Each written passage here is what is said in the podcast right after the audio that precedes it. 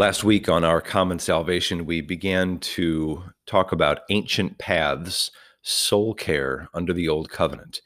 And the entire last episode was spent examining parents under the Old Covenant.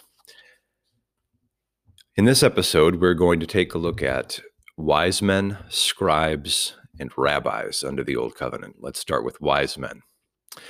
Well, from the early on in the Hebrew tradition, there were three distinguished categories of professionals in the Jewish faith.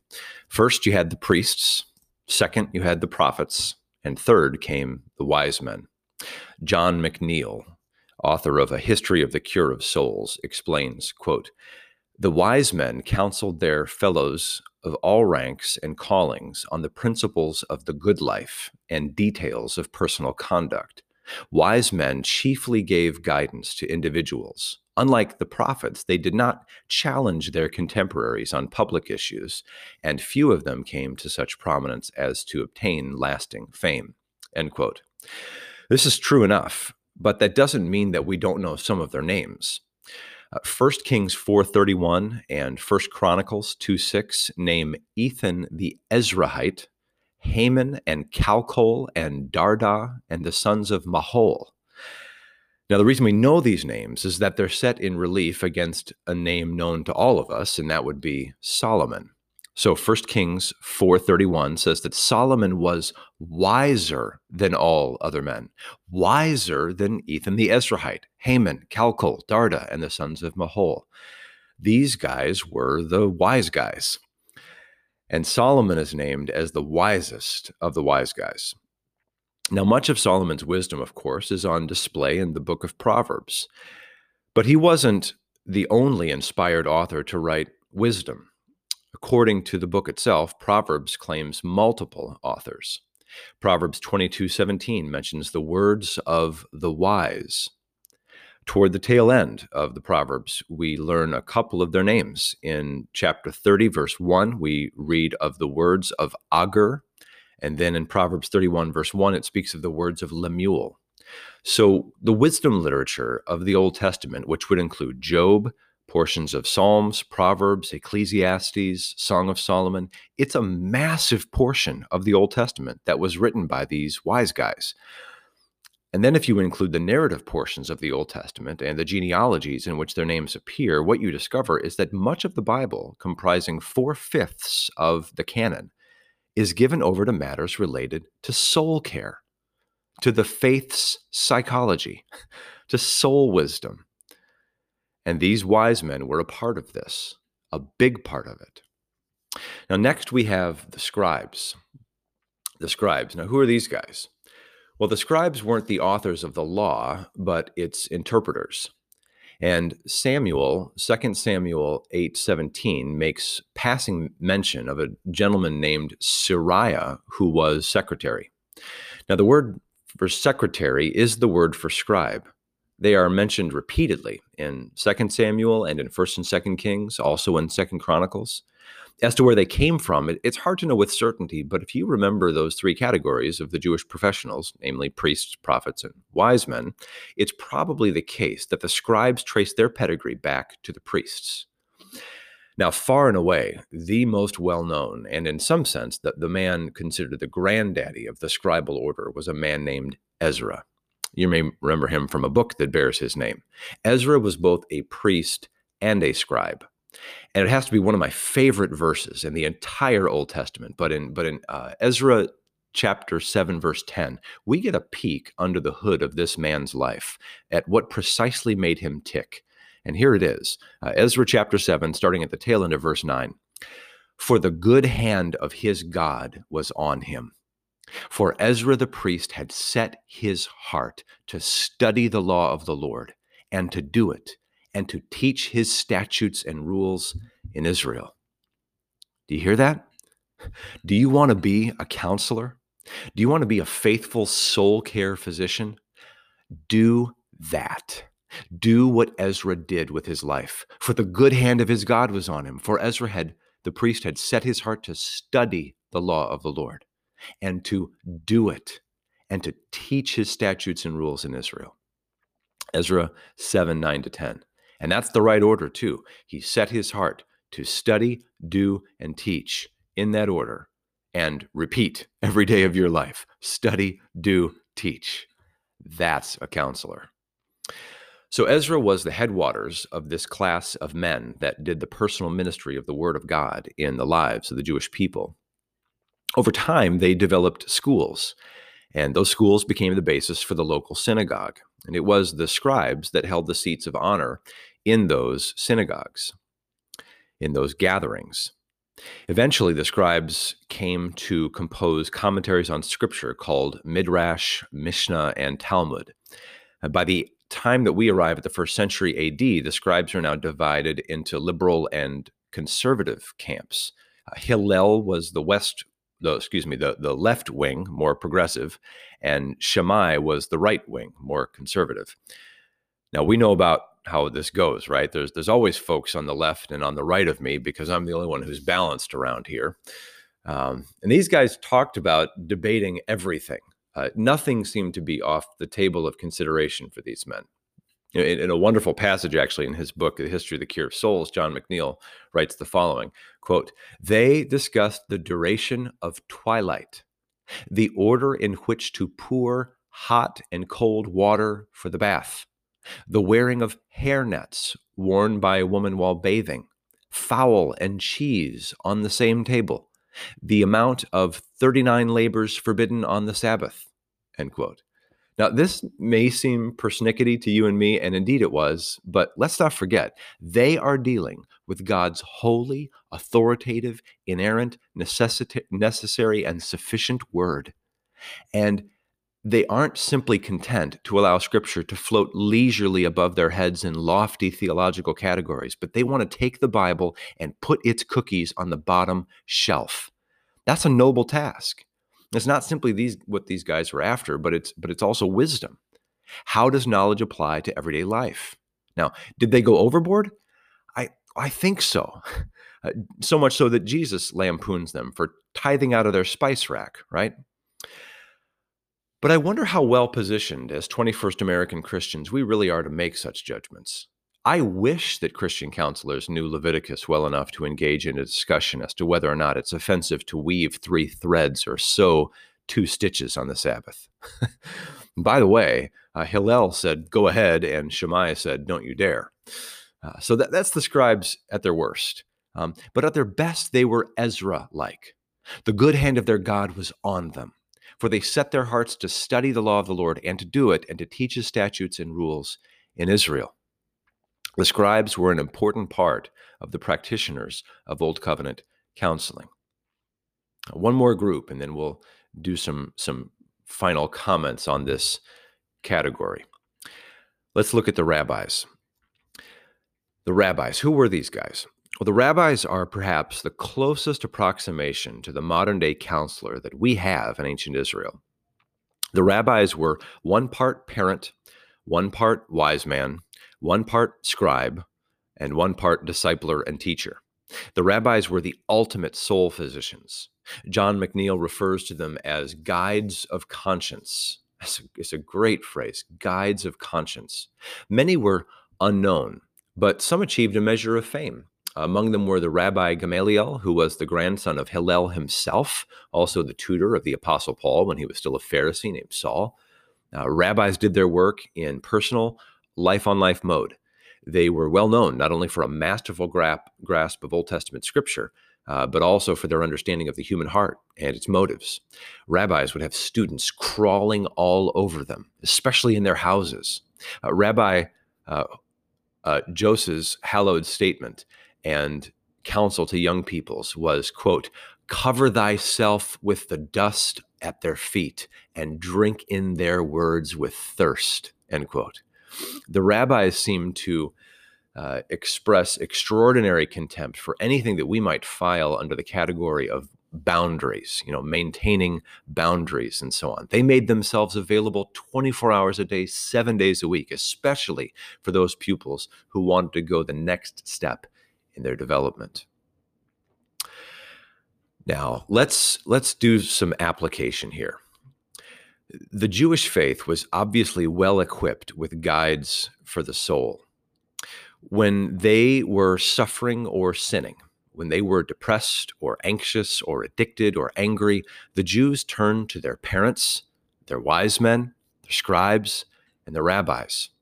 The Hebrew people understood that spiritual formation and soul care and counsel took time.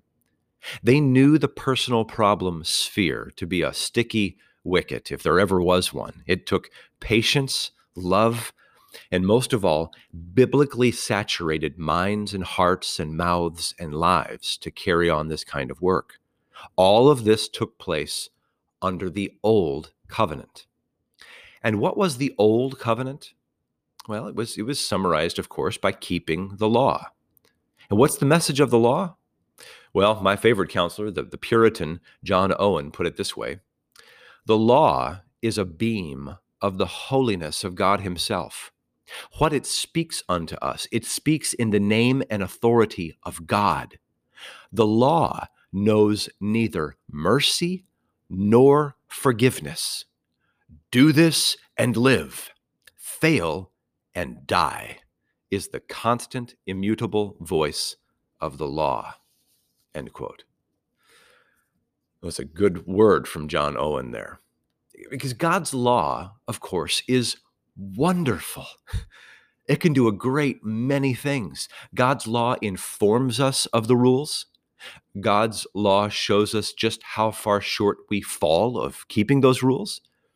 And God's law even has a curbing and restraining effect to some degree, so that in view of its threatenings, we don't transgress further than our conscience allows. Those are good things. God's rules inform us of his standards. Again, the words of Owen are apt here, and I'd, I'd like to repeat them. The law is a beam. Picture the holiness of God like a sun in the Milky Way. The law is a beam of that sunlight, a beam of the holiness of God Himself. What it speaks unto us, it speaks in the name and authority of God. The law knows neither mercy nor forgiveness. Do this and live, fail and die, is the constant, immutable voice of the law. End quote. So, so mark this well. For 1500 years, from the giving of the law till the dawning of the church, God's old covenant people did peerless soul care. And they did it without the cross. Without the cross of Jesus Christ. They, they did their soul care without the empty tomb of our risen Lord. The Jews did soul care without the Spirit of God as a permanent, indwelling possession of his people. The people of the Old Covenant engaged in soul care with law that, as wonderful as it is, at the end of the day is simply brought with a message of condemnation and death. For as the apostle Paul writes in Romans 3:19, whatever the law says, it speaks to those who are under the law, so that every mouth may be stopped and the whole world may be held accountable to God. For by the works of the law no human being will be justified in his sight, since through the law comes knowledge of sin. Can you imagine that? Any meeting you have with a soul care physician, whether a parent or a wise man or a scribe or a rabbi under the old covenant, essentially ends with a thud, with the reality that I will not be justified in God's sight through the keeping of this law, because ultimately through the keeping of this law comes the knowledge of my sin. It holds up a mirror to the rebellion of my soul. So, what's the answer? The answer, of course, is in the next verse Romans 3 22 to 26. But now the righteousness of God has been manifested apart from the law. Although the law and the prophets bear witness to it, the righteousness of God through faith in Jesus Christ for all who believe. For there is no distinction, for all have sinned and fall short of the glory of God and are justified by his grace as a gift through the redemption that is in Christ Jesus, whom God put forward as a propitiation to be received by his blood through faith. This was to show God's righteousness, because in his divine forbearance he had passed over former sins. It was to show his righteousness at the present time, so that he might be just and the justifier of the one who has faith in Jesus. And that's the answer. The gospel of Jesus Christ is the answer as spectacular as the models of Old Covenant counseling are, and they are spectacular, and as much as we can and should learn from every page and each and every practitioner of the Old Covenant in regards to counseling, it all simply amounts to so much good advice without the grace of God pulsing through the gospel of Jesus Christ. Because the gospel is not simply good advice the gospel is good news. If you want to hear a quick story on the difference between the difference between good advice and good news, here's a story that I learned from the inimitable Doug Wilson. Picture a math class of, let's say, um, freshman high school uh, algebra class toward the end of the term and uh, the math final is being given. All the students uh, shuffle in and get into their seats. And there's one student in particular that is absolutely nerve wracked, uh, just feeling beside themselves with a sense, just torturing themselves with a sense that they haven't studied enough, that they're not going to be able to uh, pull this test off, and they start to sweat and they're looking at the exam and nothing's coming to mind. And their you know knee is bouncing and their fingers are tapping and the sweat is pouring. And it's obvious both to this student and the teacher who looks up at this student that something's wrong. So the teacher gets up from uh, his or her desk and approaches the this this uh, freshman shaking in their boots at this mid this uh, final exam. And the teacher leans over and says to the student uh, just uh, take a few breaths. Uh, you, remember your paradigms. Um, you know, if you need to get up and go into the uh, hallway and take a little walk and maybe uh, just clear your mind, uh, get a drink of water, so on, then come back in and try this. Um, well, what is that? well, that's that's good advice. It, it, that that's what what a, what a loving teacher does. That that is very good advice, actually. All, all of that. That's good advice. Now, do the scene over again. Uh, it's the end of the uh, semester. Students file in. The student takes his place in his seat, begins to get the exam, and his heart begins to race. The sweat begins to pour. The knee begins to bounce. The fingers begin to drum. He's freaking out. And the teacher looks up, locks eyes with him, realizes there's something wrong, begins to get up from his desk and advances toward him. Except this time, the teacher leans over and whispers into the student's ear, Ah, scoot over. I'm going to take the exam for you. what is that? That is good news. That's good news. That's not just good advice. That's good news. And what's wonderful about that is how risky the story is. Now, Doug Wilson is somebody who understands justification by faith.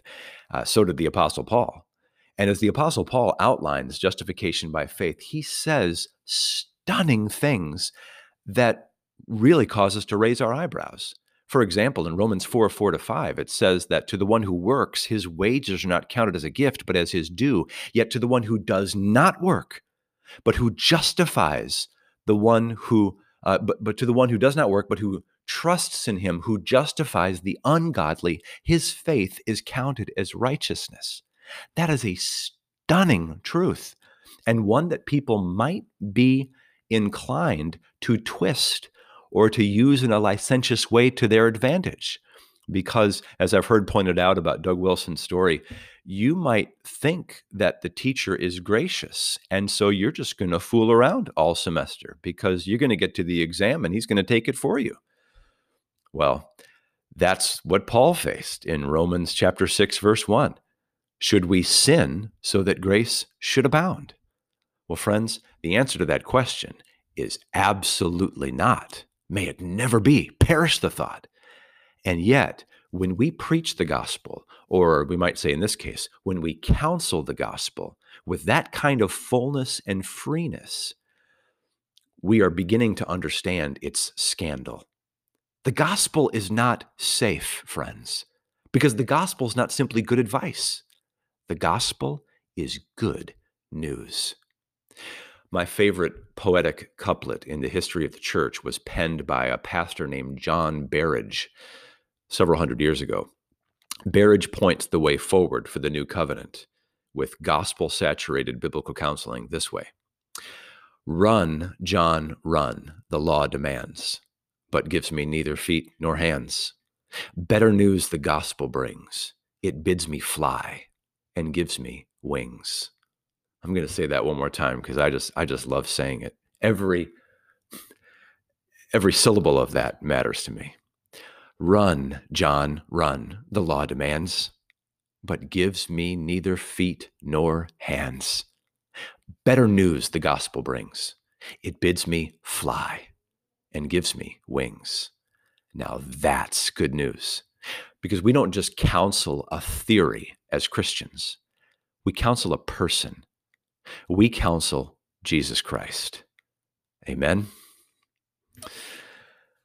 Well, next week, I wish we, I could say that we are going right to the feet of our esteemed Rabbi Jesus, but we're going to take another couple of weeks and do a little detour in the ancient world with the topic of the glory that was Greece, the grandeur that was Rome, secular soul care in the ancient world roughly 400 BC to AD 300. Now, and of course, inside of this time, Christ came and lived and died and uh, was risen and ascended. But the context for the ministry of Jesus was Greco Roman culture. And these guys did soul care. And so we want to set the table for the gospel, which we are going to do a deep dive into in the weeks following. But next week and the week after, the glory that was Greece, the grandeur that was Rome, secular soul care in the ancient world. Grace and peace.